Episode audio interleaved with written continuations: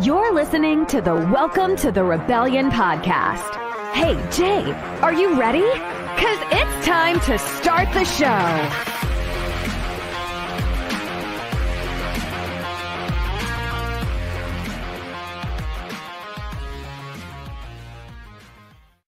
because of all the help that he gives YouTubers, influencers. Um, but before that, I gotta pay pay the bills, you know, like pay the bills. Um, real quick, I want to thank Nine Line Apparel. If you didn't know, the Welcome to Rebellion gear is back up on Nine Line just for 15 more days. If you go to the website, go to limited editions, and use my discount code Drunk3PO, I think it'll save you like uh, 20% on all things. Also, head on over to geeksandgamers.com for all the latest news and everything that's going on over there as well. And without further ado, uh, don't want to take too much of his time. One of the busiest people I have ever encountered online. Uh, I could literally just name something, and he probably probably does it. Um, would everybody welcome? Uh, I see he's taking a quick sip before I click him on. Roberto Roberto Blake, how are you, good sir? Doing good, Jay. How about you, man? Ah, the new year is wonderful, man. I'm in Florida. The weather is beautiful. I see you. you are kind of bundled up. Um, yeah, no, I'm here in uh, Hotlanta. Is not so hot today. it's it's uh it's beautiful here. Like we we had the when everyone has a cold front, you know, we get 70 degree weather where I'm at in Orlando. Oh, so, lucky, lucky duck. So, so it's absolutely uh oh, it's beautiful. It's beautiful. Yeah, no, I have a lot of good friends and um homies out uh in Florida. Actually, probably somebody you'd know. Um, Geekdom 101. Oh yeah, Tampa. That's yeah, yeah, yeah. Yeah, no, yeah, yeah. No, my friends uh, Geekdom 101 and Miss Click, they're out there in Florida. This is just where you need to be, my friend. This is where you just need to be. I might buy property out there and everything. I mean, when I do the influencer real estate thing, uh, Florida's on my list. No taxes. We got to add that to the list. Well, if you don't know, Roberto Blake is a. I, I, I wrote down just some of the things, just some of the oh, really? things this man does. All right. Okay. We got speaker, podcaster, has a music channel. He's an artist. He has a YouTuber. He's got several channels. The guy's an influencer. He he could do it all, everyone. But the main thing that I really love about this man is that he really wants you to succeed on social media. And the the stuff that you do in helping others succeed on you, whether it's YouTube or social media as a whole, or to make extra money online. Yeah. Uh, what I appreciate more is that you are so open than other creators that I have seen that kind of, I guess, push that type of content. Mm-hmm. Uh, you are very open on how much you make, what worked, what didn't work for me, things like that. You, you I know, show all the like, analytics and data. I'm one of the only people who shows like the actual, not like just my second or third channels, but like the YouTube dashboard for my main channel that's like over 500K. Almost no YouTuber over 100K shares their analytics not not only that, yeah, uh, how much you are making, uh, how much you make, and and how you can help others do the same thing. So if you are yeah. an influencer, if you're just starting out on YouTube, this is the right podcast for you today. And if you want to find Roberto Blake, there is a link in the description, and I'm sure some of my mods will put your channel in there as well. So how did you?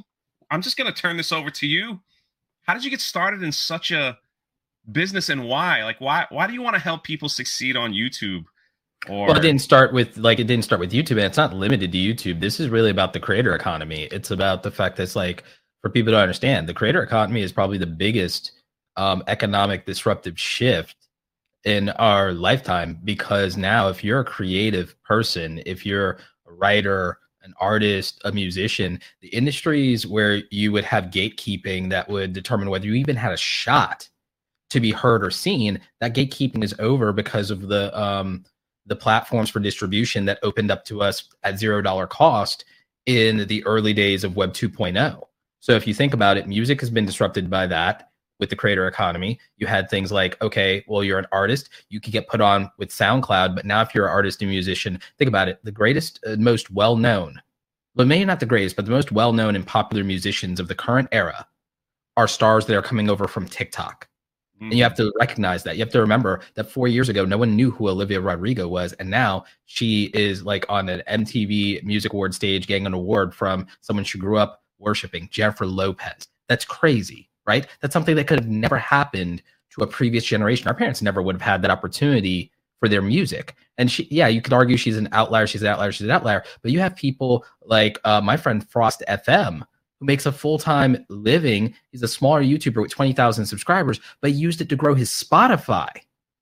And he's making thousands of dollars a month. He's making a full time income off Spotify. It gave him extra money to where he was able to make enough money in crypto. And I'm not going to tell you what he bought or, or any crypto stuff or whatever, but it's like, but he made enough money in crypto to become a homeowner off of his uh, crypto earnings after paying the capital gains tax. Um, and it's just because he had extra money to go in on something because of the opportunity that his YouTube channel and his music on Spotify, Apple, Amazon, all of that gave him. I know people who would have never been given a shot who got to become full-time writers and and self-published authors because of Amazon and Kindle Direct Publishing and it cost them 0 dollars up front. So what we can do coming from nothing is just so amazing to me to I'm like why wouldn't I scream from the rooftops that people who like, you know, come come from nothing actually have a shot, especially if you're creative. You were picked on in school for writing, drawing, or for your music. Everybody told you you were going to be a starving artist. Why wouldn't I tell people how to do that? Yeah, exactly. I, I scream that sometimes too. It's like if if you want to start a t-shirt store, you can do it for free. Yep. If you want to start a podcast, you could do it for free. If you're an yep. artist, there's so many tools out there. I think one of the biggest reasons is people don't know that those tools exist. Um, when I first started yeah. Uh, YouTube, you know, you just I just started recording, but then you get to that place where you're like, all right, how do I take it to the next level? And that is what introduced me to you, my friend. Like you did a video about TubeBuddy, and I, I I've shared this before, and I think I watched it three times before I actually went, okay, let me give it a shot. and mm. now it's like, yeah, I can't tell people enough. Um, get on TubeBuddy to help your YouTube experience. Uh, for yeah, it's a great that. productivity tool. I mean, if people are like, how do you get so much done? How do you get so? As I use the best productivity tools I can find. I mean, like one of the like one of the reasons I switched over to like all Apple stuff, right? Because I use I build P I can build PCs. I have a like gaming slash streaming PC, but for all my work stuff, I moved over to like Apple, right? And people are like, well, why? Are you were so much of a PC person? Why are you like? I was like, well, I've always been both. And I'm like, I moved to Apple just because I needed to streamline my productivity for work. Mm. So it's like for me, it's all about productivity tools, man. Like TubeBuddy is my productivity tool when it comes to managing multiple YouTube channels. But I also have productivity tools for um, personal finance, for scheduling. I have stuff to help me um, with like uh, obviously on the back end with um, packages and shipping. There's stuff with my obviously I use different online platforms and stuff for like merchandise.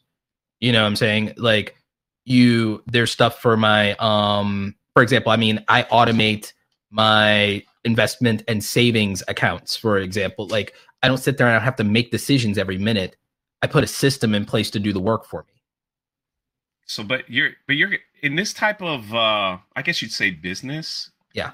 How much time do you spend learning? Because it changes so rapidly. Like a month from now, someone can invent an app that could change your whole dynamic on what you're trying to accomplish. So is that is that do you spend a lot of time just research like is is like well, half your day research or is it Well, here's the know, thing. All right, so on on there there's ways like I mean in full disclosure like I'm an ADHD like the kid like when I was a kid they wanted to, like my parents fought for me. They didn't put me on Ritalin or nothing. The school wanted to do that. So like my brain chemistry is a little different on my ability to multitask. Multitasking isn't for everybody. Some people are and should be single taskers focus on like one thing at a time right but what I will tell you is because of like the whole overstimulation thing is that mm-hmm. I can work throughout my day and I can still listen to a podcast or I can listen to an audiobook all day and absorb it and like actually retain it while I'm doing other things or work. Like when I'm doing my morning workout routine, I'm listening to a book or I'm listening to a podcast. So I'm not losing any of that like time. I'm not competing between working on my body and working on my mind. If I'm working on my body, I'm working on my mind at the same time. So I'm double dipping. Not everybody is built that way. Some people, what they need to do is they need to detox and they need to listen to like music, which is why, like for example, I built the music channel is instrumental music um, that can help people relax, help them focus, and everything. It's been massively helpful to me for like anxiety and stress as well. Mm. But on the other hand, you could be learning, so you could use that time when, hey, I don't need like if I don't need to pay attention and listen to something to do my work, then I can listen to a podcast or I can listen to an audiobook. So it's just but that that that is your lifestyle though, right? It's like constantly learning, being most effective with my time. Um, because time is time is so precious to you, especially with everything that that you're doing. Well, my dad um, was a Marine and my mom was a nurse, so oh, got it. It's kind of built in there. It's just, uh, it's, it, what is a typical day Roberto Blake? What is what is a typical day for you? Uh, what? Yeah, like uh, well, we can we can pull my calendar. Uh, I mean, I have I have what I call like, riser? like I I have what I call freedom through structure. Um, I try to wake up around like maybe like seven o'clock, which is not super early. Everyone else has these like 5 a.m. productivity routines. I'm like, oh, say it's like, okay, yeah, 5 a.m. is great, great for gurus. Um, I'm a sane person, so I I wake up at 7 a.m. just like I did for school. So I'm like, and that's the, this the weird thing is like, dude, a lot of the stuff that I do, you'd be surprised how many like good foundational habits when you're young, um, bleed over, and and some of this stuff, like you could call it common sense, but common sense isn't common practice not anymore, right. anyway, in this era. But um, for me, it's freedom through structure. So, like, um, I don't know if you want to bring this up or share this on screen, but it's like I have like a. It's up to uh, you. Do you mind? I don't mind. Like, I, right. I, I, I tweet this out sometimes or whatever.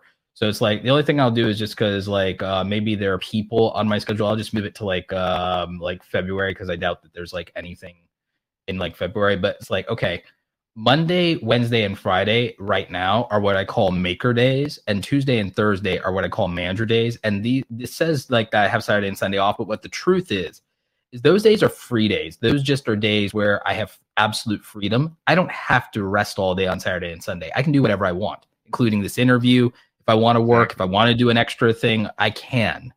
It's optional. But my obligations are sorted and prioritized Monday through Friday and they give you kind of like an example. Um, so like I have a morning routine. So if I'm getting up, I have 90 minutes of morning routine. That's self care, homie. That's like, okay, first thing that's a prior. If it's not on the schedule, it's maybe it's not a priority. First thing on the schedule is take care of yourself. And then I have an hour gap, same thing in the morning. I don't start on work until 9:30 unless I want or need to for a reason. So I have the first 90 minutes of the day for just all self care and anything that's like just personal stuff. And then I have a whole hour after that in the morning for anything I need to do in the morning. And then right after that, I go into marketing tasks. What are marketing tasks? Marketing tasks are things um, like anything that I need to have out in terms of email. It's scheduling any social media post and automation that might be sensitive for that day. Um, it's largely setting up the day and doing communications task and setting up things um and that's really important. Then i have what's called a creator session. This could be me recording videos. This could be me recording b-roll. This could be me working on thumbnails. This could be me doing like i technically could be video editing but normally i try to fit that block at 1.30 to 3 o'clock. Here's the good news. If i needed to just rotate these and i'm like i need to edit this morning for whatever reason instead because maybe I can't record. Maybe there's lawn care going on outside or something like that. Cool. I'll just edit during that time and I'll flip recording to 1:30 to 3. Cool. So I can do that. Lunch is on the schedule because it's like, hey, if it's not on schedule, that means it's not a priority. So I gotta like I gotta do that. Um, typically, I have um, when I schedule my YouTube videos for my main channel. Um, I usually try to schedule them around 6 p.m. We're thinking of shifting getting them out if I can at 4 p.m. Uh, we're testing some upload times, but um, I'm like not super stringent on when a video has to be uploaded as long as it's before like 10 p.m. I, am usually fine because it's evergreen content. Um, these other blocks are open because maybe like coaching calls or things happen in this time. Uh, I'm trying to get consistent on doing my own podcast at 6 p.m. Uh, Eastern Standard Time, Monday through Friday. Uh, sometimes you know I'll end up just doing a night owl edition, you know. Uh, mm-hmm. but I'm trying to get it to where that's consistent. Uh, dinner, you know, uh, do that pretty much right after. If it, but the podcast goes longer, then I'll just like do that for as long because the next time after that is a free period of hey you can do like anything you really just want to do before you have to start winding down and getting like into that mode to start to get ready to you know fall asleep. So then evening routine stuff. Again self-care. So um, that's uh, impressive go to, yeah go to sleep. And then like you know tuesdays are mostly the same. The only real difference is on tuesdays i do admin work more than i do creative work on tuesdays and thursdays. And on Tuesdays and Thursdays, I also have the office hours for my um, coaching business. So for members of my group coaching, so like um, I have Tuesday and Thursday office hours for my students, which is basically a private live stream in our Facebook group, and that's from four to five p.m. So that's like a um, a deal breaker for me. Nothing can be scheduled during that same time. Um, this stuff where it says like, oh, Facebook live show. This is just um, I work with StreamYard and they have um, a Facebook live show that happens during that time. So I just need to be aware of that on my calendar. It's nothing I have to do. It's just for me to be aware of it or to tweet it out or whatever. So freedom through structure, homie. Freedom through structure. That is uh that's impressive. You know what? I have uh those little Google uh those little Google nests or I don't know if that's what they're called. Those little Google pods that you could ask it questions. So oh, the Google Assistant thing, yeah. The yeah, Google, yeah, I have those in all throughout my house. So every time it's like one o'clock, it's like, "Hey, it's time for lunch. Stop what you're doing." It's like three o'clock. It's like, "Hey, get up from what you're doing and take a walk." It's like I have those things set um to try to re- yeah also remind myself. I always thought like having a checklist of your day. It's interesting. I never thought about putting a morning routine. It's just kind of like I try to wake up at the same time and do my do my stuff. But I, I dude, routines. If you don't schedule it, it's not. It's not a priority. It's not a priority. Yeah. It's about like accountability and boundaries, dude. Because it's like, uh, no, you can't interrupt. This time is allocated. You can't interrupt me. Oh, this time is allocated. You can't be here. Like, no, like it, that's what it is. And then with like my coaching stuff, there's open blocks of time to where it's like that's where a coaching call goes. You know what I'm saying? So like, uh, that's the boundaries, man. It's like it's knowing that hey, and also even setting tasks like saying, hey, I'm editing for 90 minutes. I ain't sitting here editing for no three hours all day. I'm going to sit here and I'm going to edit for 90 minutes. And as much as I get done is as much as I get done in 90 minutes. It holds me accountable being fast, being precise, and not screwing around and just making like ruthless decisions about uh, the editing. If you give it unlimited time, you're not respecting it. The uh, I think the issue for a lot of people is they they it's amazing how much time you waste on social media when you're trying to grow your social media. Um, do you have mm-hmm. those little breaks for your Twitter, for your Instagram? Dude, I'm like, toilet squad. If I'm on Twitter, I'm on the toilet. Like, okay. Uh, well, you just tweeted at Mark Hamill, so now I know you tweeted at Mark Hamill while you were on the toilet. So there probably. we go. Like, like I don't know, probably. Um, it's like, but at the same time, like, um, there is for posting stuff, I'll give you a, a, a, hot tip. I only do things that require a human being. Guess what doesn't require a human being? Posting to social media doesn't always require a human being, but responding to people on social media does. Which means if I'm posting something for mass consumption, that's broadcast. So here's the latest video that can be automated. Go watch this, that can be automated. Running a poll can be automated, but the responding to people mm. adding people. That's requiring a human being. Okay. So I don't do something that can be given to a machine. I only do something that requires a human. That's another way of protecting my time, right? And being mad productive. That's why I use tools like um, TubeBuddy. There's things that it's like, here's the thing. We talked about research. One of the things that TubeBuddy does for me is I can automate some of my um, research because I can set it to track other channels I want to collect data on. Mm. Whether that's for uh, helping my coaching clients or whether that's for my own channels, I can use it for that. I use TubeBuddy for that. I use vidIQ for that. I run several systems that automate doing my research for me because it's consolidating information down to specifics, right? So that I'm only looking at specifics. I don't have to deal in like abstracts or like I can look at what's put in front of me. It's like run the reports, give me the reports. I'm going to read the reports. See what I'm saying? So there's that. There Absolutely. are other human things that I don't specifically need to do. So one of the smartest things I ever did was I hired my sister to be a personal assistant because she one um you know i'm one of the people who can work around as an employer. I can work around her her chronic illness right? So i can do that. The other thing is uh, i pay better than a lot of people. And number two um, i can trust her with sensitive information. And she has a she has an administrative uh, background. She has a customer service background before she got sick. So it's like so for me it's like oh i get a, ta- a high level of talent from somebody that i also can trust and I will have the ability to have a level of transparency that maybe other people won't have the luxury of. So those things are really important to me. So I have my sister. Um, she works for me as a personal assistant. I have um, this wonderful like superwoman, uh, Andy Rivera, who works for me um, and with me over at awesomecreatoracademy.com. And for the group membership and the coaching business, having somebody there that one can be on the live calls with me, someone who will care about the members as much as me, someone who makes sure that, hey, we need to follow up with so and so. Hey, um, let's pay attention to this, and someone to help me craft an actual teaching curriculum because, like, I run it like I I, use, I reverse engineered. Here's everything that didn't work when I was in college and in high school for me. Here's where they let me down. Um, I'm like, okay, so here's how we're going to do it better for creators, right? So we actually have like lesson plans, office hours. We have a thought out curriculum. We have a way that we train. And so having her be a, a second pair of eyes, a second brain, and a second heart uh, beating in that ecosystem is immeasurable how valuable that is. There's this lone wolf thing that people try. I did it for six years. I did the lone wolf thing for six years. You can do it. You can get the six figures on it. It's not sustainable and it's not going to get you to seven.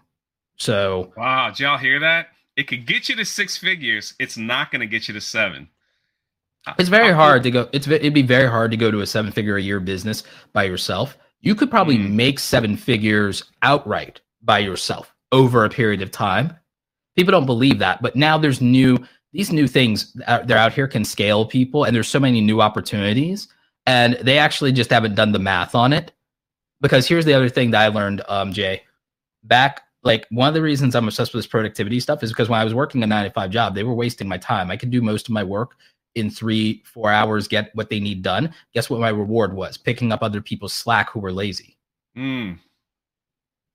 Not a higher pay bump, not going home at least even one hour early as a reward. There was no incentive for me to be as productive as I can. Working for yourself and doing things you like and working with people you like.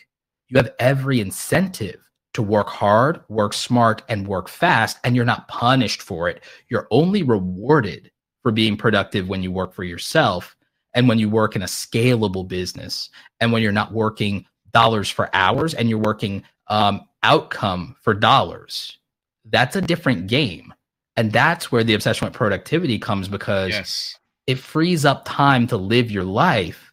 And you're also, you're still only doing things you like like when I edit video, I like it. When I'm doing these coaching calls with creators, I like these creators. I like spending time talking to YouTubers, podcasters, TikTok. I like these people.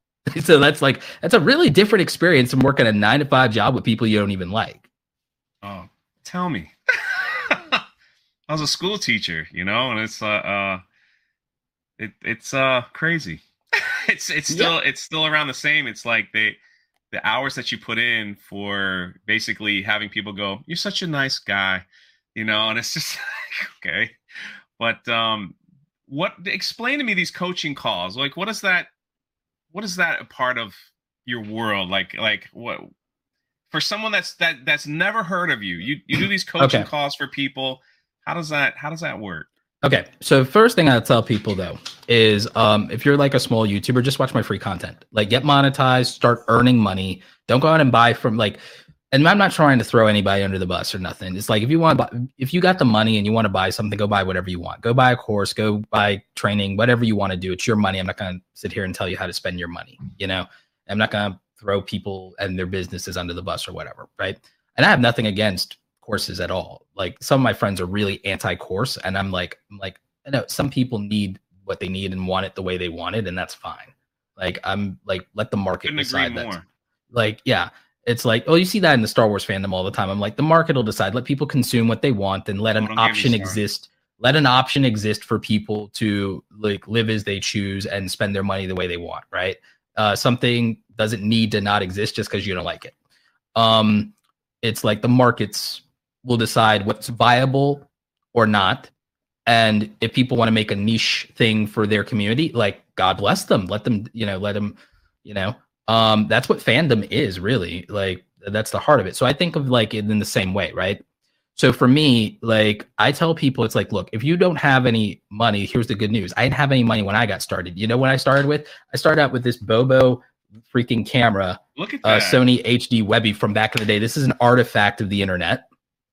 Like this is like, I mean, this is when 1080p was new, homie. Like 1080p was new.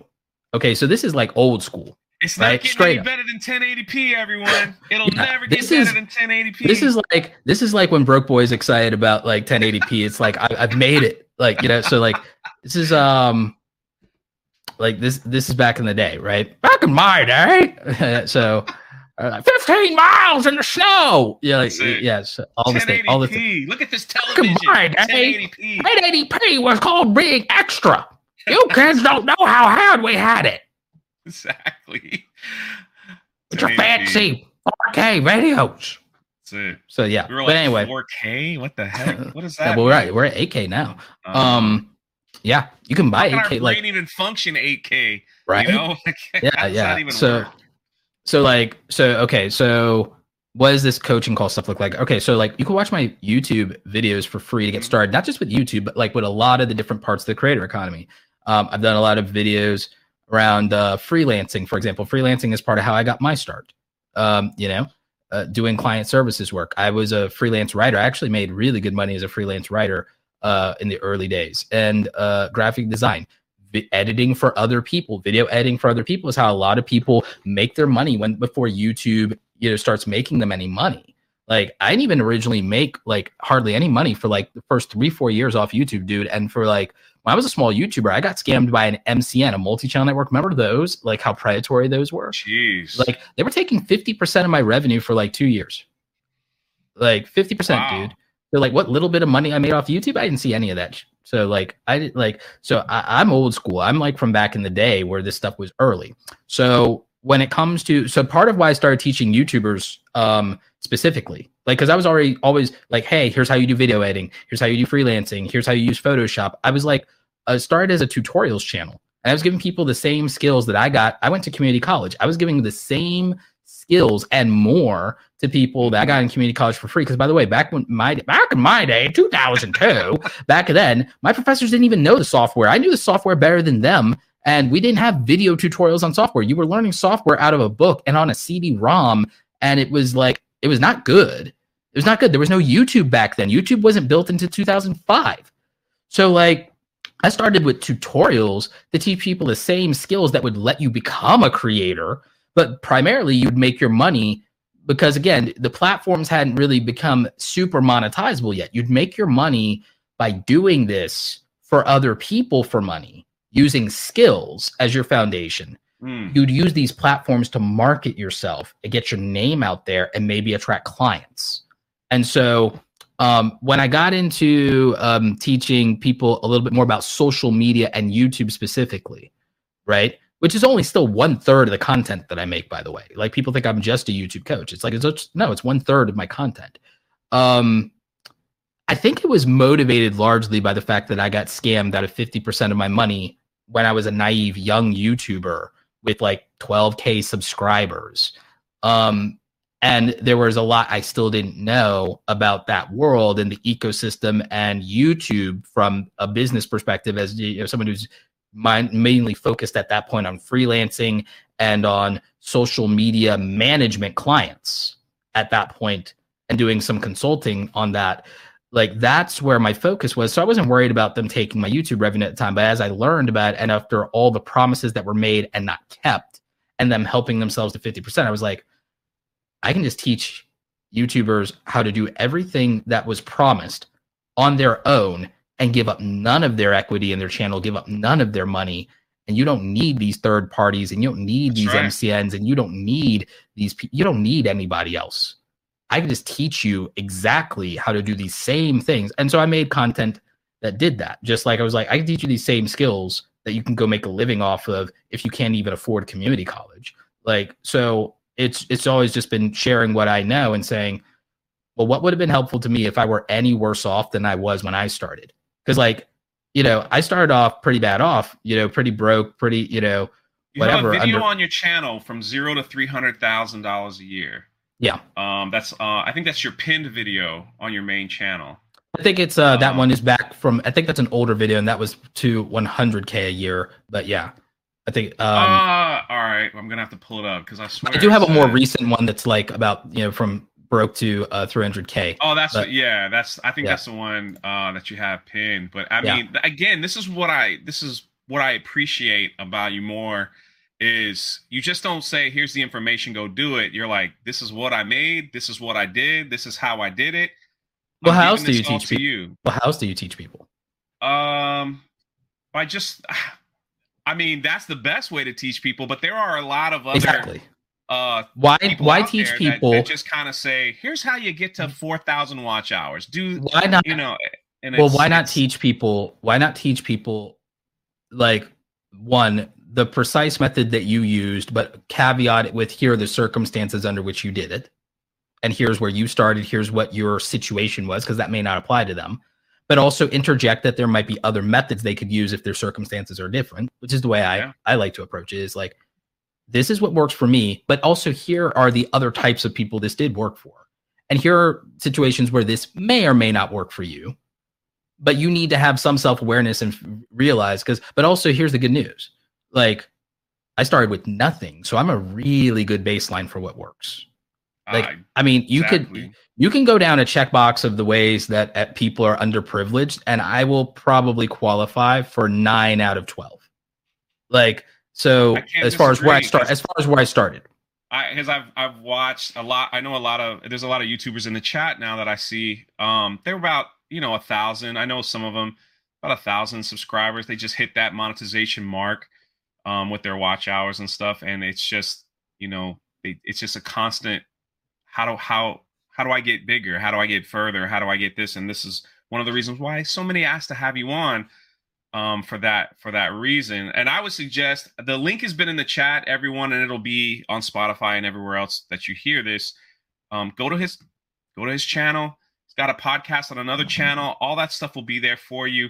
Like you said, he has free content for for everyone, especially people that are just getting started, because YouTube is constantly changing. Things are changing, and the thing that I I really appreciate about Roberto is that he updates his when something changes. There's a video out, and Yep. he's there to say, okay. Something's going on. Let me show you. This is how to do it, and things like here's that. what you So- need to know. Here's a policy change you need to know about. Here's how it impacts you. Hey, calm down. Here's the difference between like what's you know what like don't get like because what what I what I don't love is there are a lot of people who will cover sometimes YouTube news or updates and stuff, but then they'll fear monger or they'll rile up because it's easy to get views. It's easier to get make people angry. Even if I start with what feels like a negative um, headline and thumbnail, I keep it moving. I keep it positive. And I keep it ruthlessly focused on here's what we're going to do about this. Here's where, because like we're not going to waste emotional energy that we can use on um, making our own situation better. We're not going to squander that energy. We're going to like, I mean, uh, even think about it from the perspective of like a, a, a- like a really ruthless Sith Lord. It's like a ruthless Sith Lord would be like, It was a do not Wars. squander one ounce of that anger. You save it for the enemy. You save it for know you were battle. a Star Wars person, man. That's what You that's save it for like- battle. you take all that pent up. Hey, you, you use your aggressive feelings. You, you you you um you save all of that up and you take it into battle. You know, so we don't waste energy in my community. We like we sit there and we go like, okay, here's what they did. We're not going to get them to reverse this change. We're not going to get them to reverse this policy. We're not going to waste one minute signing petitions that we could use making content. Like, we're not going to do that. We're going to, we're not going to waste one minute going into Reddit, screaming or yelling or crying that we could spend answering and responding to every comment from people that support us. We're not going to do it.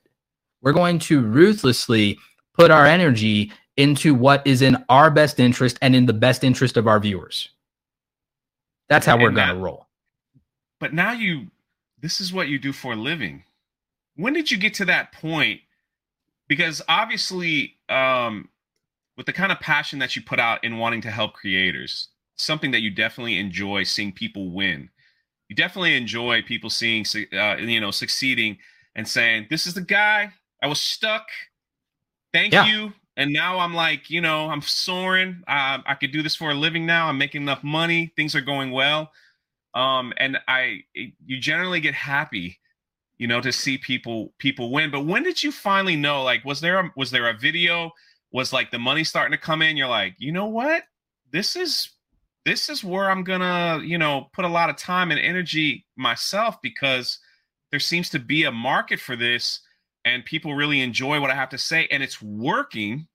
So obviously people are paying attention and we're seeing that work. When when did you was there a moment? Was there like a lightning bolt? Was there a um, um maybe around like maybe around maybe around 10,000 maybe like but thousand subscribers but but that wasn't I was making no money I didn't make any money till 100 like off of the ads I didn't make any money off of the ads until like 100,000 subscribers because remember I was in a multi-contract deal I got into a multi-contract deal at um like 12 or 14k subscribers. Can you explain that real I, quick? I didn't mean to cut you off. I know there's some people in the chat probably have no idea what you're talking okay. about. So multi-channel the, uh... networks in the early days of YouTube. In the early days, I'm talking like way back when, right?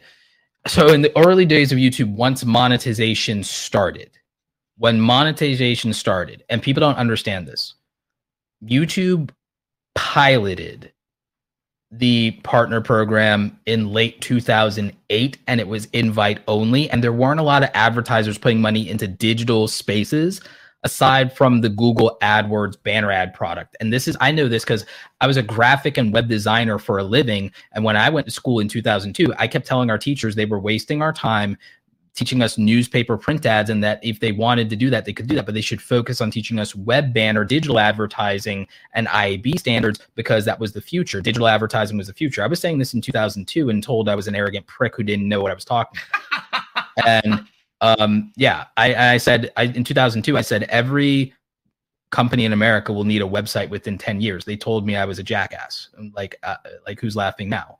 Make yeah, money, right. more money than all my teachers for saying that. So, I'm, yes, I'm petty. Um, so this is Atlanta uh, people. He's from Atlanta. well, the like I'm petty. Like I was born in Brooklyn, so I'm extra petty. Um, there you go, New York in the petty. house. Yeah. Flatbush represent. Um, anyway, so the the um, so the thing about it is with YouTube, YouTube monetization. Then, uh, what, like there there were workarounds. They they were opening it up a little bit more in 2010. A lot of people don't realize PewDiePie couldn't get monetized with. You think it's hard now? PewDiePie couldn't get monetized with 30,000 subscribers because gamers weren't like YouTube gaming wasn't being monetized back then. Part of it was because of copyright and fair use issues because a lot of people don't realize that YouTube spent seven years since 2007 to 2014 in court with Viacom in a 1.6, 1.7 billion dollar lawsuit Jeez. over copyright and fair use. Over copyright and fair use. As much as people yell and scream, and you see it now with YouTube and Twitch and TikTok, people yelling and scream co- copyright, they have no idea what they're talking about. I see big people spouting nonsense, uh, like big people with platforms, people with millions of followers spouting nonsense. They know nothing about copyright and fair use, and they don't remember or they weren't there back in the day, back in the day, uh, for all this stuff.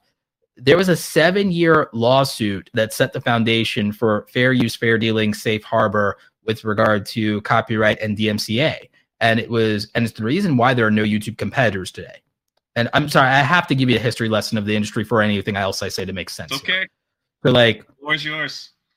So like the the the the stuff that was happening there for seven years. The reason there's no YouTube competitors is because in 2007 through 2014, basically no one wanted they wanted to see how this lawsuit stuff was going to shake out and what was going to happen with fair use and user generated content and things of that nature in DMCA because we're talking about a 1.7 billion dollar lawsuit and seven years of legal fees where you know the loser pays the um, winner's fees and their own and that's like a big deal. It ultimately was settled. There was a settlement rather than a resolution so to speak and that's where the modern copyright id content id and youtube copyright system with um, strikes and so on and so forth and claims all came from uh, that seven years of litigation, but it's also what stalled innovation and adoption and starved all the VC funding to make YouTube competitors. And in the meantime, other competitors that existed, they didn't have Google's backing and Google's money or Google's lawyers. So they went out of business. And so that's why there was no real competition for YouTube for a very long time. And that's why everyone else is starting out 10 years behind them if they don't have an established brand and name or the backing of one of the big 10 tech companies. So fast forward, YouTube opens up knowing that it's about to settle with Viacom in about 2012. Like they've come to most of the resolutions and everything else is going to proceed over the next two years. You might remember this in 2012, they opened the YouTube partner program to everybody. Yeah, there was Anybody, no 1000. There was no, yeah, it was just monetization day zero. You could put an ad on your video. Yep. Day zero, you can get monetized. And as long as yep. you meet the $100 payout threshold on the ad, yep. you can get paid. Now, part of what happened here is because it was so difficult to get into the partner program prior to that, you had a period of time where a lot of these multi channel networks who were owned by traditional media companies and could also, to some extent, they had the relationships because of the traditional media thing to help you fight copyright claims and fair use and those things.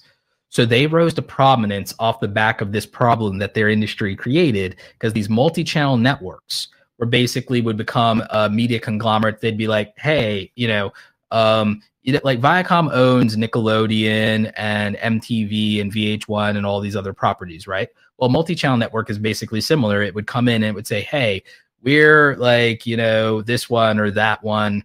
Um, a, a, good example of one that had like a massive um, scandal and stuff like defy media right? Defy media was the big one that was exposed um, by people like MatPat and uh, people like my friend Chad Wild Clay and people like that right?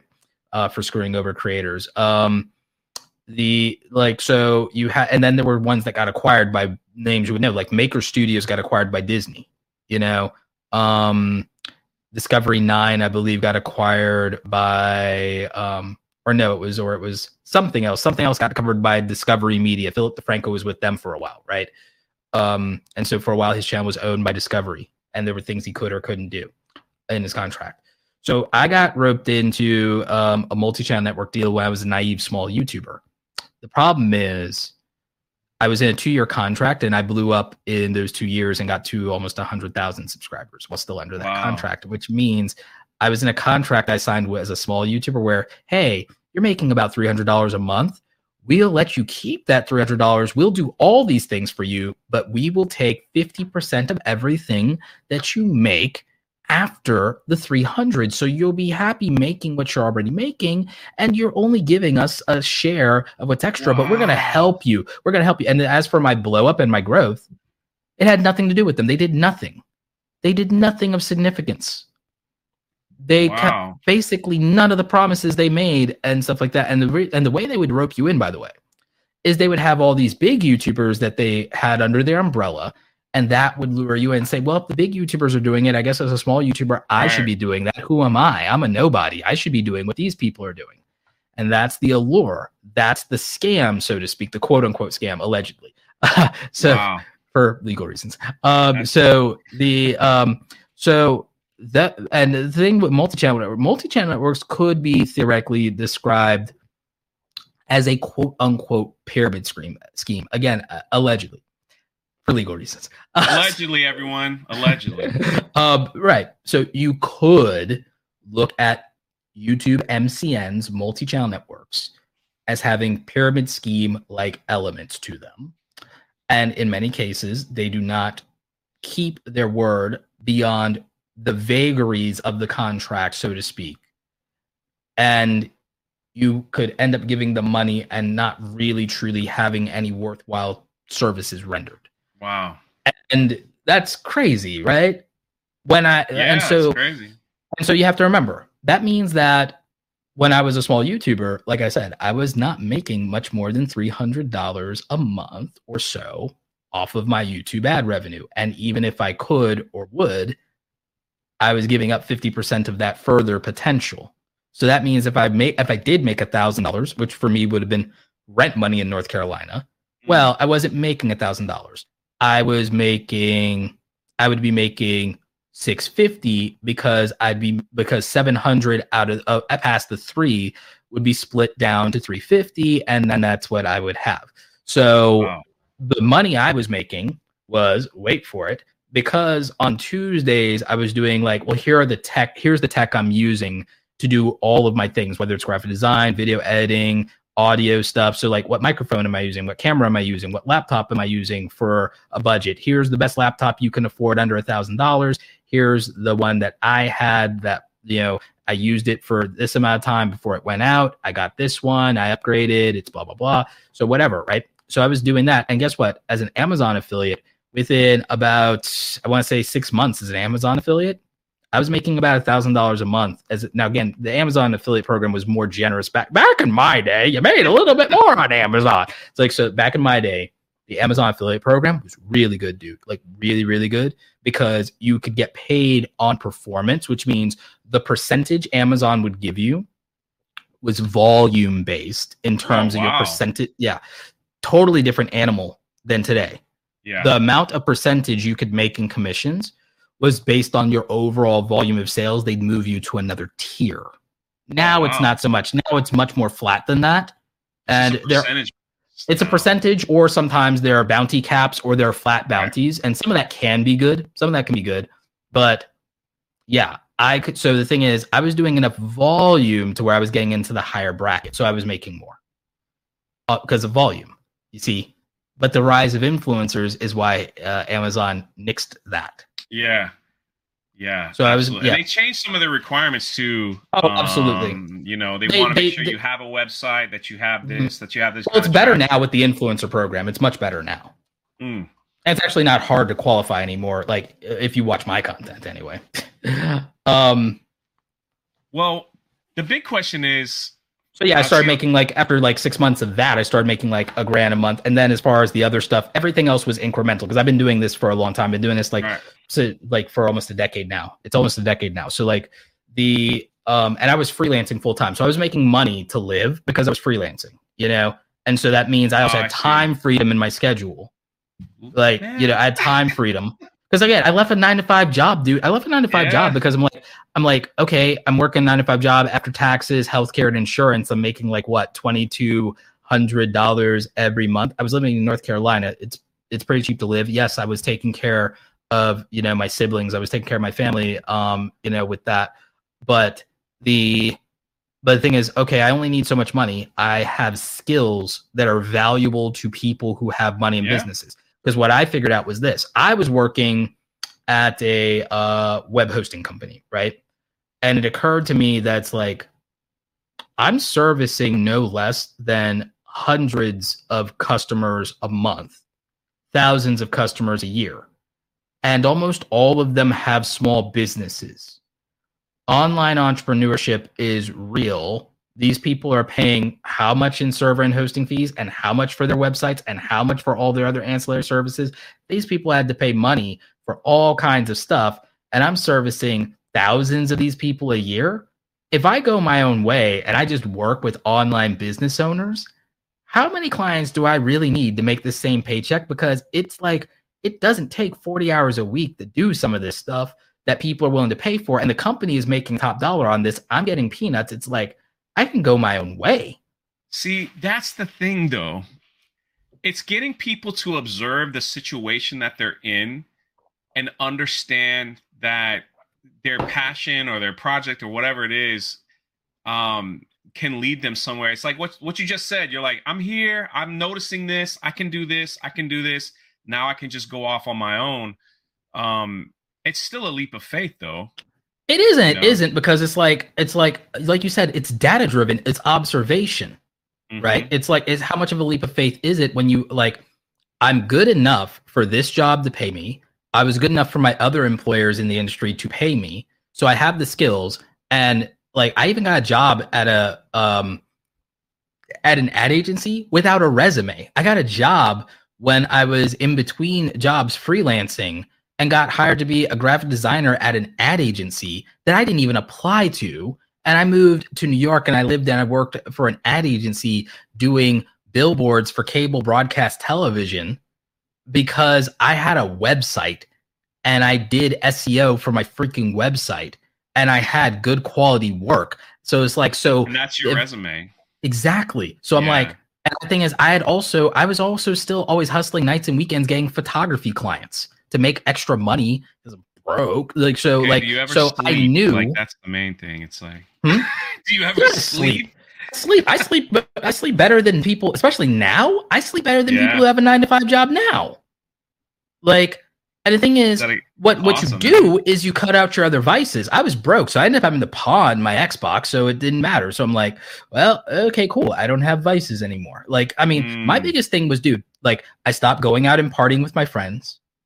I stopped. No offense to anybody. I stopped chasing towny girls, like, and realized that's like I ain't got no business out here trying to get into bad or toxic relationships with like people that are ready to settle in. No offense to anybody. People ready to settle down in this small town. That's not my ambition. That's not my dream. So it ain't no point in anymore. There ain't no point anymore. This stuff ain't been working out. You know, I, you know, we always end up breaking up and stuff. Anyway, whatever. So it's like, it's like, but like, what's the point? I was like, I was focused. I was like, so I eliminated my vices. Eliminated my vices. Um, I love I that. like I love I cut I cut out basically drinking altogether uh, because like I'm like okay um you get depressed you make that a habit. It may not become you may not have a problem with alcohol but you might realize you have a habit. A habit becomes a problem a problem becomes an addiction. So that's like okay well guess what? Don't form the habit or reverse the habit. So that was an answer. So Mm. I eliminated my vices and that became my answer to it. And then in terms of well what do you do to feel good about yourself? It's like work out and read books. It's like working out feels great. Having a, a healthy body feels great. So what did i do my answer was i will either work on my art and creativity skills which i'm going to monetize. So it's like learning that is fun. Learning photoshop is fun. Learning photography is fun. Learning about youtube and social media is fun. So i was like, I enjoy these things. I will monetize things I enjoy so I can stop monetizing being around people I dislike. Because by the way, I liked my job. I hated my coworkers to some extent. I hated being disrespected by my supervisors and I Hmm. respected my boss. But at the same time, there was a lot of things I was uncomfortable with. And I and he wasn't always he wasn't always being a good dude. And he wasn't always being good to people. He could he could be, but it wasn't like you know what i'm saying? There were some things i was uncomfortable with and unhappy with and there was ways i didn't like being treated. So i was like i could put myself in a position where i can only where i can always say no and just work with people i like and people who respect me and people where i can set boundaries and tr- get treated the way i want to be treated. I can set up myself to get paid the way i want to get paid by just listing my prices. And i could just start living life on my own terms but what was I willing to pay a price to do? What was I going to give up for that? To for for human beings to obtain something of equal value must be lost. This is the first law of equivalent exchange. Full Metal Alchemist, Exactly. baby. Full Metal Alchemist, baby. So it's like I sacrificed my distractions on the altar of my success. That's the phrase that I like to use when I'm giving like a motivational Ooh, that's speech. good stuff. Yeah.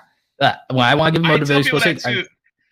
They they just like Jay. How do you find the time to do? I was like, I stopped watching TV and I cut all the streaming services out of my life. That way, I don't have a distraction to go sit down and watch. I was like, I realized that relaxing and watching television took up two hours of my day. Well, I wanted to do something else, so I I found two hours by taking out something that doesn't pay me, but that's actually taking my money.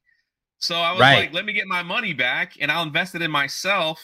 So now I can do all these other things. And now look, I'm traveling the world and doing everything else. And and uh, I get to talk to amazing people like yourself, um, who's living their dream and enjoying it. I, I love that, man. Re- removing the vices. That is, Yeah. uh, a vice. If, if people don't know what a vice is, if you think, if I'm thinking the same thing, it's like a clamp.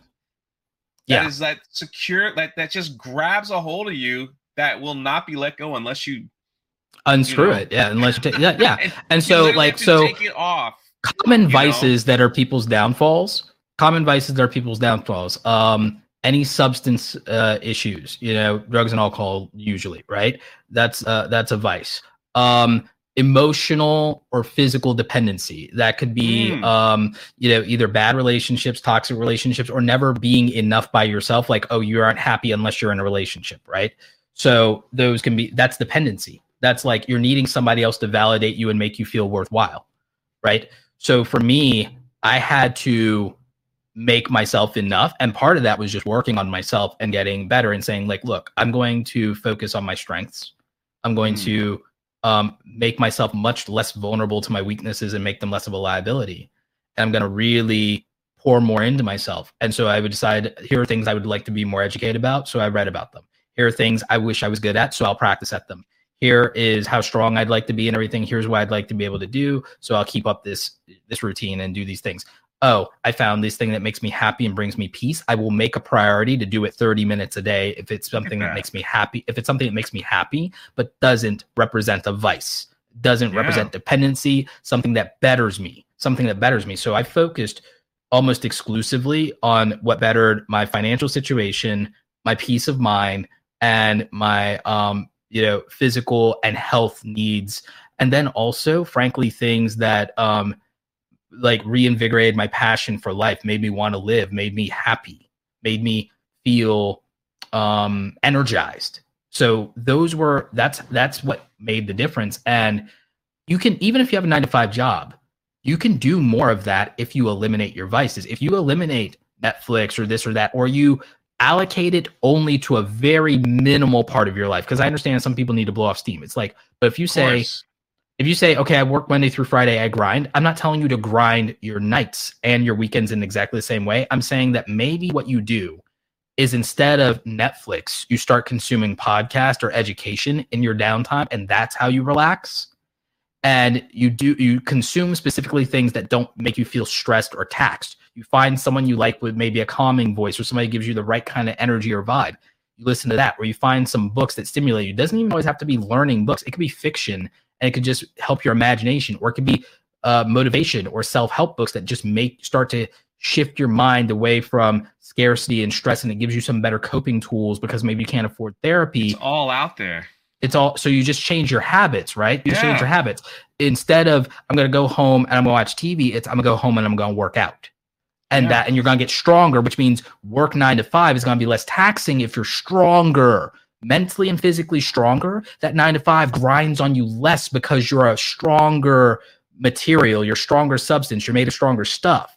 So you do that Monday through Friday. And then on the weekends, yeah, you can sleep eight hours, 10 hours if you if that's what you think you need. And yeah, you could still give eight hours to spending time with your family and being present. But guess what that leaves? Six to eight hours on Saturday and Sunday or whatever your day is off to give to the dream. And here's the good, here's the best part, Jay. That 16 or 12 hours on the weekends is a really good way to play catch up because the 40 hours or 50 hours you spent at the workplace grinding, you probably didn't need to. You probably got it done in 20 or 25 hours and they mm. wasted the other 15 to 30 hours of your freaking time. So the good news is your weekends can help you catch up and using your your your nights to maybe work on the more personal development stuff, not grind on your dream. You grind on your dream on Saturday and Sunday. You spend Monday through Friday detoxing from work, and you don't detox with your vices, you detox by building your strength. That's you could charge for that. I know, I know, and that's how that's like, dude. Uh, to be honest with you, I know you usually do an hour. I got thirty more minutes for you, man. Oh, that's perfect because this is a this is an awesome question right here. Um, it said I'd be interesting to hear how you market yourself if you're an independent, say, editor. Uh, how do you start getting your name out there and be taken seriously? Oh, I love this question. I'm actually working on a video um, for this on how to become a video editor and then how to get video editing clients. I actually have a a couple of videos planned for this year on that. So here's here's what I would tell you. First of all, understand what people are already paying for, right? There's someone out there, whether it's a local client in your community that's paying for video. There's probably a local client in your community, some local business that's paying for video editing services, for example. Okay. Or maybe in the ecosystem of content you consume, there's a YouTuber that has an editor Here's the good news. If someone's already paying someone else for something, that's your only competition. Not everybody else in the workforce, not everyone else in the marketplace, not everyone else bidding. See, people think that they're competing with everybody else. No, you're competing with the one person already getting paid for that job. Because here's what you do all you have to do is look at who is getting paid for something and then tell you and ask yourself, do I produce a superior quality of work than what people are already paying for? Somebody out there is paying somebody for less than what I can deliver. Mm. Someone is already getting paid to de- deliver an inferior product to what I can produce. And if that's not true, then your real game is I have to raise my standard and my abilities to be better than what's already getting money out there, what someone's already paying for, willing to pay for. Then you go and you present yourself to, hey, this is what I can do for you. This is my work and this is my price. And if they if the answer is no, here's what you do. You should have already made a list of their five competitors and you go to them until you get a yes. And if you can't get a yes, one of two things is happening here. You have not appropriately measured your ability of work compared to that other the person who's already uh, getting that work or two you haven't um, made yourself somebody that these people want to start a relationship with because you haven't lowered the bar of risk so then you might have to take a different tact which a lot of people don't like which is you might have to do some work up front for free. Zero risk. Make them happy with you. Build the relationship. Because the thing is they won't insist. People are so fearful that people will keep you free or keep you down. Not people who are making money and are paying serious. Cheap clients, yes, don't go for cheap clients in that case if you're worried about mm. that because it's cheap clients who do that. People who are serious and people don't understand this if they don't have money because I was in this mindset too when I didn't have money. People don't understand. Someone with money values trust and time, not money. Somebody with money knows how to make money. Money exactly. for them represents a tool, not a goal, not a safety blanket. It represents a tool to accommodate the things that they are weak to. It's a tool for them to fight their other weaknesses. And one of their vulnerabilities is they don't have your skill. And even if they did, they don't have the time to put on that because it won't make them as much money as just using you.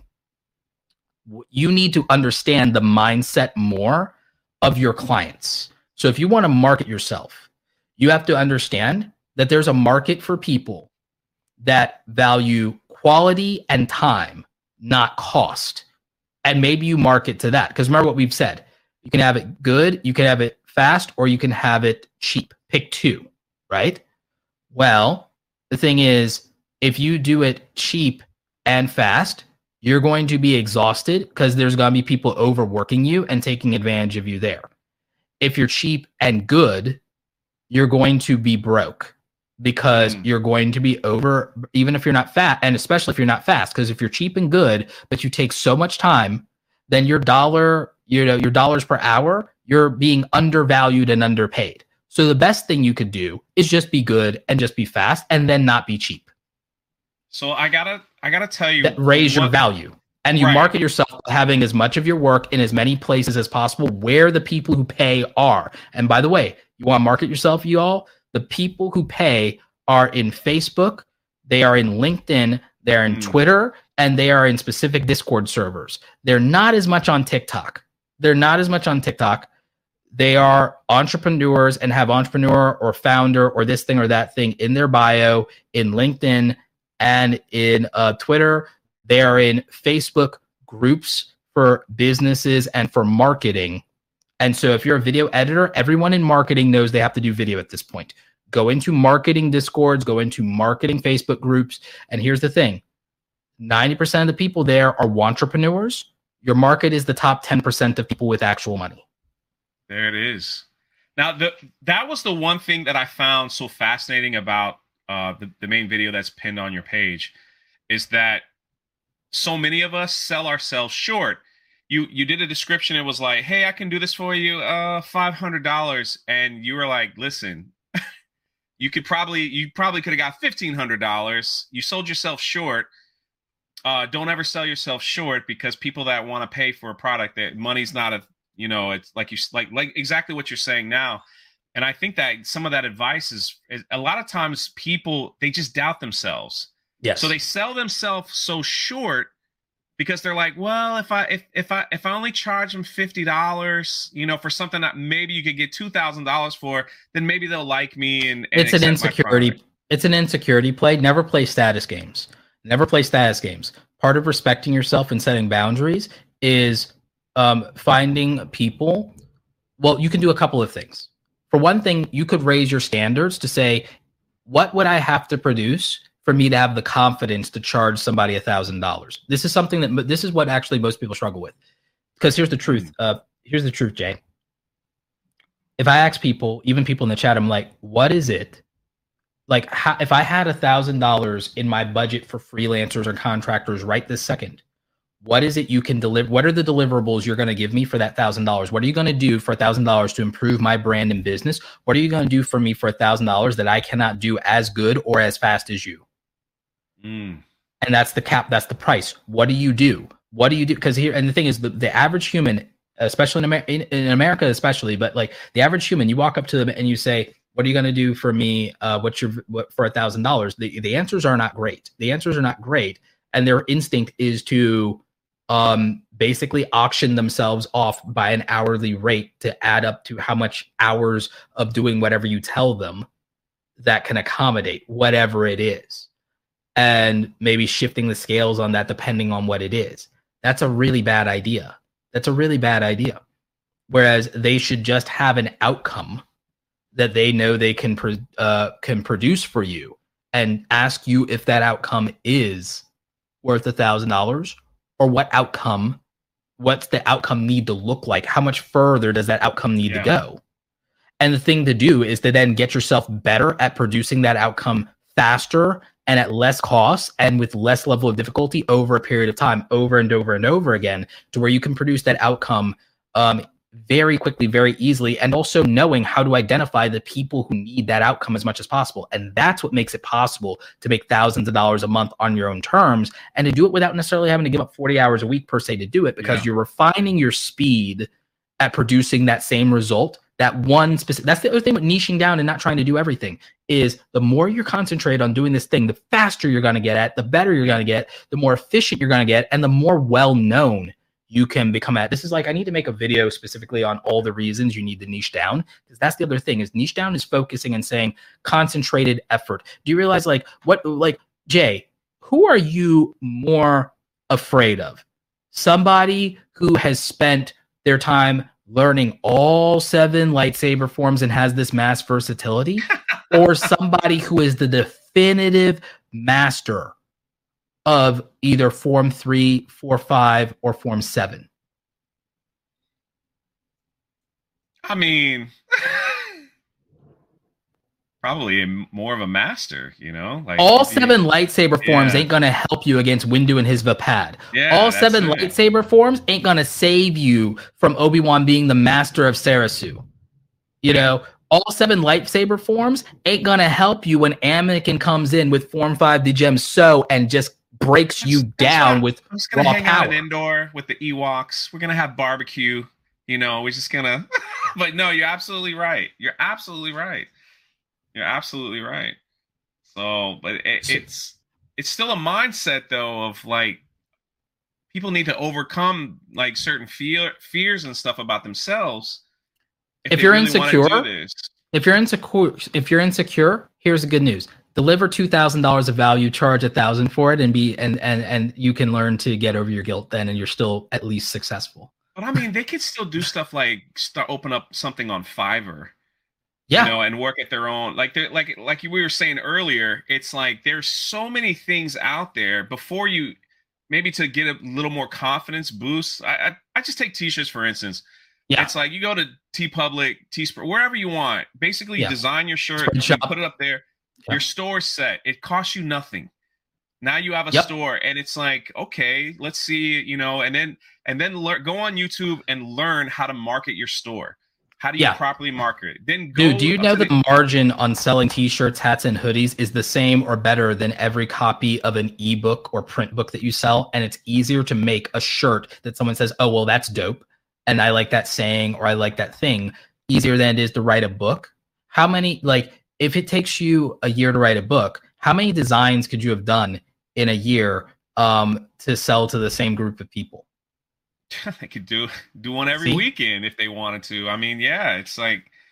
Uh, and all you need is then, one popping meme I mean, for it to work. By the way, well, I'm just saying, there's people out there that just wait for something to trend. Like, I, I for instance, not getting into politics, but when Let's Go Brandon hit, I, I saw this. This dude just made a shirt Oh, immediately. Facts. Well, it's a And meme. It's a meme. made- You don't have to ca- like. Look, I That's what I'm respect the hustle. I respect the hustle. Yeah. I don't care who you vote for. It's like he could have sold, um, like Let's Go Brandon. At the same time, he could have um sold K Hive shirts. Like you know, like ex- and double dip. Because here's the, tr- the thing. Yeah, sell the red jersey and sell the blue jersey, and then go home and count the money and laugh. you know, like that's the answer, right? Michael Jordan said it too. He says Democrats and Republicans need shoes to wear. So Yeah. he was Yeah. like, Sell them the- I both. want everyone Sell to buy them- my shoes. Sell them both. like sell Yeah, them. It's like, that's that's the funny joke, right? That's the joke. It's like it's like, oh yeah, I'm gonna sell to your team and I'm gonna sell to your team. We're gonna sell the hot dogs. We're gonna sell the jerseys. And then the thing is, we family at the end of the day and everything like that. The cousins go home and count the money. It's like, oh Yeah, yeah, I'm how's- sitting on a beach with a coconut drink, you Right. know. Like, uh, but this guy, like, he grabbed it quick. It was a simple design, and he was. It's- I think he said he made like 180 thousand dollars in like a month. I respect the hustle, dude. I respect it. I like, respect. just Good for him. just- yeah, they're Good just for him. waiting for I hope he yeah, invested. like you said, a meme or something to just pop, and it's like, hey, let's see if this Um, works. Yeah, you know? just sit there and like when a meme pops, go for it. Go make the shirts. I'm telling you, like for real. Um, somebody brought up something. If you want to make two thousand worth of work, um, for a thousand, then keep your job. I disagree because here's the thing. I'm talking about the fact that someone's insecure and that someone's undervaluing themselves. And the thing is, someone who has a day job, largely a lot of times, if you got your first job, you undersold yourself because you didn't know how to negotiate and you didn't understand anything anyway. So you're underpriced in your day job anyway. The thing is, making a thousand dollars on your own terms, even if what you're selling is supposed to be valued at two thousand, you have the opportunity to learn and to increase your price. You don't have the opportunity to double your rates at your nine to five job. You do not have the ability to negotiate for double your salary at your job. You do have the ability when you price yourself to increase and double your rates over time. And, it's just a matter of getting the confidence to justify it and the reputation to justify it. Uh, So like so that's so that's the thing. And and again, I know that person might have just been joking, but I did want to put that out there because I'm like, Oh. look, entrepreneurs, creative pros, YouTubers. I see YouTubers again. That like, look, yeah, underselling yourself on a brand deal, underselling yourself on a brand deal for a thousand dollars, five hundred dollars when the brand would have paid you fifteen hundred. It sucks. But here's the good news: you can have that relationship, and you're gonna make content for a long time. You can always get that 1500 that 1000 you can always negotiate a better deal later because now you know better and you have the confidence and you learned. And here's the good news. You still got paid $500 for something you liked doing on top of the ad revenue. Just stack it up, man. just stack it because like that's the other thing dude. It's like so what i did i mean again it's like oh gee i can make ad revenue on youtube. Oh i can make affiliate money from amazon. Oh i can make affiliate money from software like tubebuddy. Oh i could uh, it's like i have like 15 plus revenue streams.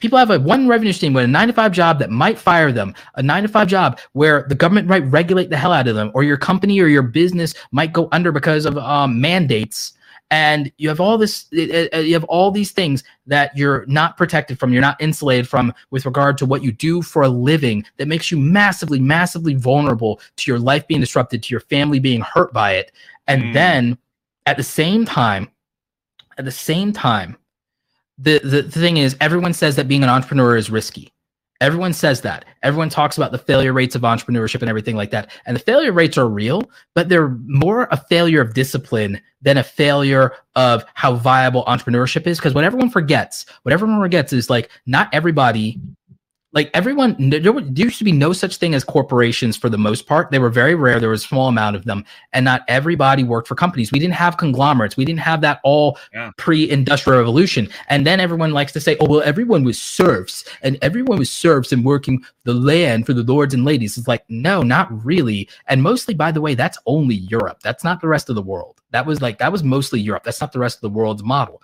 To the larger extent everybody was a tradesperson and you went into the trade that your family was known for and you essentially had family businesses. Everyone was a family business. You were the blacksmith you were the tanner you were the tailor you were the Yeah. crafter and the crofter you were an apothecary. You you had a trade that was usually your education was handed down from your family rather than from um, a government instituted um, university of some kind right And so you had that, or your family saved up and worked money for you to go into a guild and learn a profession.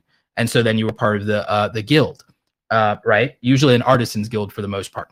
And aside from that, you would, um, in theory, a lot of times, uh, people who couldn't do that or they wanted to change their fortunes, they would go and they would become, um, they would either join the army or they would become a mercenary sometimes. And uh, the the phrase freelancer comes from the word hirelance, which comes from um, mercenary, which means you didn't owe fealty to um, a specific noble faction. You went to the highest bidder and it was whoever could afford you. And so there was so was that uh, aspect of it. So the thing is, we were all self-employed for the majority of mm. human history. That's mm. not, and the, the Industrial Revolution reversed that and said, here, give up autonomy and the riskiness of that for a little bit more security. And the thing is, it was more secure for a period of time, but not for the back, not for the 20th century for the most part not for the most of the second half of the 20th century. That started to decline, or at least in the last quarter of it. It was really bad in the last quarter of it. The 21st century, from my perspective, Jay, is a return to um, a, a ethos of us being able to be self-employed people with crafts and trades again, but for the new world. The new world's version of that is what we're doing in the creator economy with being yeah. self-employed and independent and technology is eating everything and so technology eating everything is doing two things simultaneously it's automating away jobs and automating a lot of the stability away at the lower skill ranges but it's increasing the value of specialization yes Absolutely. Now, for the last, thank you. For the last 15 minutes, I'm going to brag on my guest here just a little bit.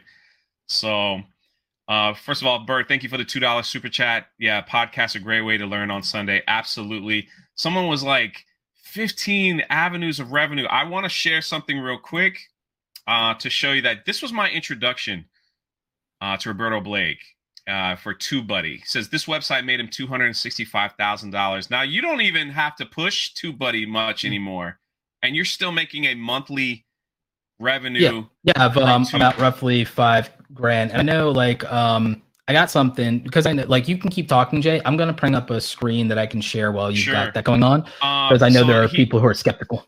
So I've been throwing uh, the TubeBuddy, my TubeBuddy link in the chat. So if you're a YouTuber, I suggest that you click on that. There's a free version of that as well.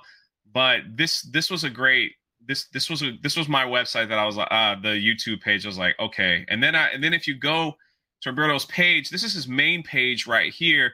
You can see. So we're also throwing that link in the chat as well. So head on over. Um almost at uh 550 50k. That's impressive. But everything mm-hmm. is here. YouTube mistakes, 4,000 watch times. I mean, so much free goodness on this site, especially for YouTubers. And then you could dig into stuff too that still holds up today, learning passive income, $100 a day freelancing. It's all there. It's like it is yeah. right there. I'm just sharing and, everything I actually learned. you yeah. must pass on what you have learned. Exactly. and then also, he has a podcast. If you go to the main channel, if you subscribe to the main channel, you could scroll down and see all the other things that's going on. Yeah. The podcast, the podcast is here. The podcast made a thousand dollars this month. Just the, the podcast, podcast, isn't even at two thousand. Yeah, it's not at two thousand subscribers, and it made a thousand dollars this month. Look at that. So there's so much knowledge right here for everyone that wherever you're listening on, you know, for the podcast or watching here on YouTube, and so all those links are in the every description. So take advantage of that take advantage of that. And it's that's what sold me. It was like okay how did this one website make this man 200000 so and, and that was that introduced me to this whole yeah. community here. And then also if you even want more now if you want to dig deeper if you want more there's right over here there's youtube starter kits that is provided there's classes there's coachings there's all kinds of stuff that this man Jay, right let's here, just show them the, let's just show them the data. All right this man right here wants you to succeed and so here we go. Okay. let me know when you're ready. Yeah you can share it now. Um there we go. so like this is uh the TubeBuddy dashboard here and this is like cumulative like lifetime earnings up here and stuff like that. And so um, the thing about this is, and I, I talked with um, people that I um, that I definitely love a lot that um, are like in the anti-scam community. I've talked with like CoffeeZilla and Spencer Cornelia about this. The, the thing we all agree on is that like fake gurus are not transparent about where their money comes from, whereas I actually like break it down by dollars and percentages a lot of the time. Said that and, show. That's why I appreciate you more right. than most. And so this is like because, but it's because like my friend Pat Flynn, like I don't do it just because I have some like sense of nobility. It's like this is how I learn. This is how my brain yeah. functions. Is I need data. I need data. Um, that's how YouTube teaches you. Is you go into your analytics and you look at the data, right? And so what I did was I broke down math, and that's where I put together my my strategies for revenue streams. Is I did math, um, and I broke it down to a very basic calculation. And so one of the things is um, you can see why I earn this money is because it's software as a service.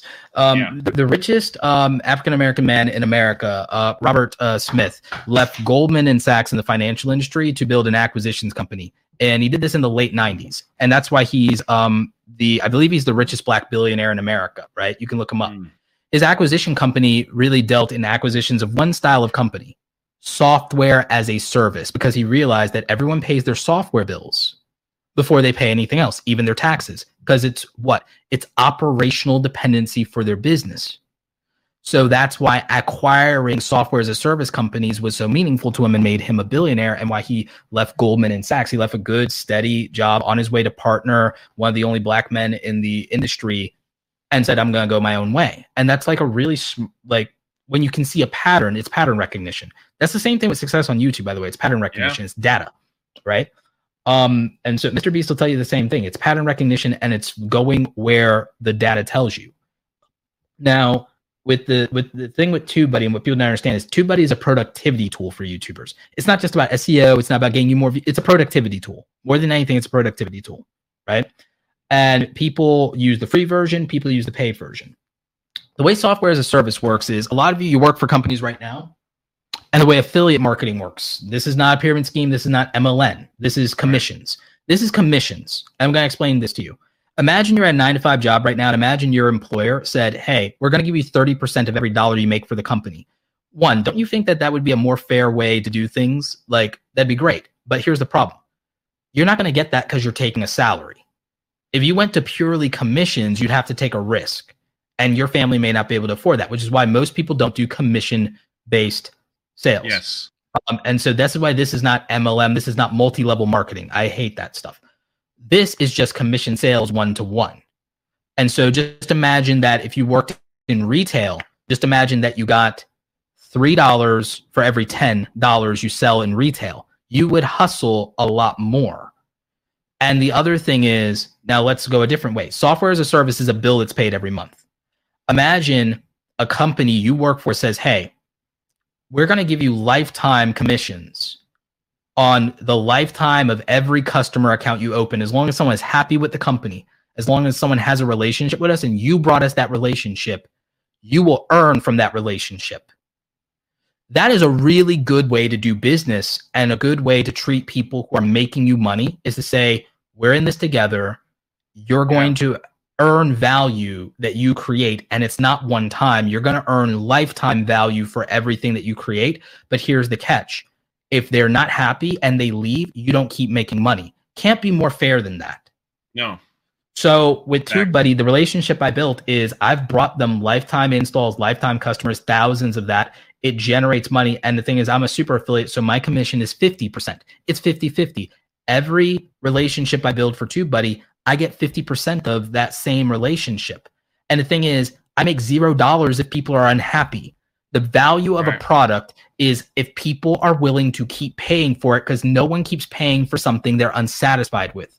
So, in my mind, it's one of the most earnest money making opportunities there is if you're in a lifetime commissions affiliate marketing program on a software as a service because no one stays on a software they don't like and that they're not getting value from. Exactly. No one keeps paying a monthly bill for that if they're not getting value.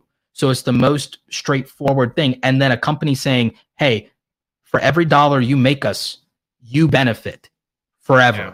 For every dollar we get from your efforts, you benefit forever. That is the right relationship, I think, in a, in a that's the right relationship. And I think most people who work a nine to five job wish they had that relationship. The problem is they're not in a position to risk giving up a salary. Right. The good news is if you start doing online stuff, you can do that while you have a nine to five job if you give up your free time. If you give Your up vices, man. your vices, right? I love so it. that's why that's why I like this, and that's why um Some of my money, my money's in there, by the way, because I joined Oh, right somebody on. because of your video. no, nice. And the thing is, if you're a YouTuber, by the way, and the reason that you want to do this, you should use Jay's link. The reason you want to do this kind of thing if you're a YouTuber is if you're a YouTuber, and especially if you aren't full time and you work a nine to five job, your biggest problem is the bottleneck on how much time all of this stuff takes, right? And so anything that can speed up your time and your process is therefore Yeah. valuable. And so another thing I'm going to show you, Jay, I'm going to prop this up on my screen here is I'm switching over to you want me to take it down? my uh Oh, no okay. i'm put um, this is on purpose uh so Okay. this is like my podcast channel podcast channel just got monetized for christmas ha- a merry christmas roberta right um so podcast channel just got monetized for christmas podcast channel is already earning revenue you can see it there and then you can see also um the cpm for the ad revenue is uh twenty two dollars. yeah, most entertainment YouTube channels, the CPM is two to five dollars, and then you get Yeah. half of that. The reason it says RPM is there. The R, the RPM is measuring including the super chats, but the actual CPM based on ads is uh twenty two dollars CPM, which means uh, it's ten dollars for every thousand views. Which is why when you scroll down, it tells you the breakdown of my transaction revenue versus my estimated ad revenue versus my. Let me blow that up so people can actually see it. Um, versus like the YouTube premium revenue. By the way, YouTube premium revenue is based on watch time. You don't have an exact figure on how they determine that. Yeah. But the thing is, my podcast audience, the ones that have YouTube premium, well, it's a podcast, it's long form, which means out of the market share of anything they watched that day, they probably watched more of my podcast than any other one YouTube channel. So it's another hack. That's why podcast channels are so dope. So, um, so again, you can you can see why this is like practical, and you can understand better how like my YouTube system like kind of works. Is one, I'm partnering with um brands for brand deals strategically, affiliate partners strategically, and then the way I make my content is highly lucrative from an advertiser standpoint for very high CPMs, which means even if I don't get a ton of views, I can make a ton of money. Then I also Yeah. have a loyal audience that I built over a long period of time, which are like happy to do things like super chats. So when you when you look at all these things, and this is the no BS part of everything is look, there's so much opportunity to build your own stuff, products, services, like starting with freelancing, then turning those services into products or hiring people to work under you to help you. There's so many ways to do this. And you have to remember, you don't need all the time in the world because your nine to five job is wasting 50% of your hours on inefficient processes. By becoming a master of productivity, by mastering your time and your energy, by mastering productivity, but then also having good self care and discipline routines, you build a better body, you build a better mind, you build better habits, you build better systems. All of these things mean that you are someone who again can get t- more out of 10 or 20 hours than other people get out of their 40. You asked at the beginning of the program, how do I do it all? How do I get it's that I'm getting more out of 10 or 20 hours than other people get out of 40. That is the difference. But it didn't happen Mm. overnight. It was years of building specific things, years of getting the the mental uh, discipline, mental health aspect of things, and the self care part. Years of habits, years of productivity, years of specialized skills and training. A decade of discipline is worth it to build a lifetime of success. Everybody catch that? That's powerful stuff, man. And this is the free stuff. That's all. And this is the free stuff. This is the free stuff. The coaching stuff is like the coaching stuff. The reason I do so much for coaching and I charge very much for coaching, it's probably going to increase over time more, is the coaching stuff is specific to an individual. It's me. It's like having a. It's like having a tutor. It's like having a tutor. You want to understand the value of like. Here's the thing. You have your general ed, right? That's what's publicly available. Free education, great. But okay, it doesn't necessarily always apply to everybody and it doesn't always work for everybody because it's very template and it's for the mass market. Then you have systems that are built for specific people. Those might be programs or courses that are for specific people, right?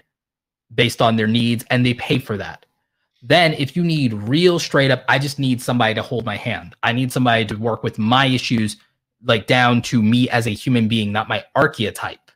Because remember, public This is for everybody. This is general ed. Programs are now for specific types of people. And then one on one is for the individual down to a very mac, like very micro level. So it's a it's a macro going infinitely smaller, smaller down to macro, and that's why it starts at free, then okay, you pay this, and then okay, you pay that, and that's why these things exist. And the thing is, you just have to know where you are at in life and do what's appropriate to you. I give a lot for free, dude. I even give some stuff that I think is specialized away for free. It underperforms in views, but it's really helpful to the people who it's a lot, especially that, that need, need it. it. I mean, yeah. it's it's crazy. Thank you, Fat Steven Seagal, for two dollars. Discipline Drive, keep performing. Yeah, keep perfecting your skills as always. So, real quick, I just want to thank Roberto for his time. There will not be an extra segment. I just wanted everyone to because it was just so good. Uh, we can do it for the Patreon folks if you wanted. If we, um, if wanted. of course. I'm, I'm happy to help out your Patreon folks or whatever. This, this, is gold stuff. So this is this is gold. That and for those that are wondering, everyone's in the chat. They're like, "You're gonna leave this up? This will be free on Spotify and everything else." But as always, usually when these live recordings are over, it gets turned over to um, members only. So there you go. No worry, you guys will figure it out. So if you're a member of the channel, uh, you'll be able to watch it as much as possible. But it's free on all, everywhere you listen to podcasts. And so I don't want to take too much of his time. But for all the extra content, check out my Patreon or become a member of the channel. And uh, we're going to end this part here. Just stay on for just a minute, sir. I'm going to hit the outro and we'll go from there. Thank you guys for being here. This has been absolutely amazing. Thanks for listening. We hope you were inspired today. To hear more of the conversation, check out our Patreon or become a member of the channel. And don't forget to rate, subscribe, and leave a review wherever you listen to your podcasts. We really appreciate it. We'll catch you in the next episode, and welcome to the Rebellion.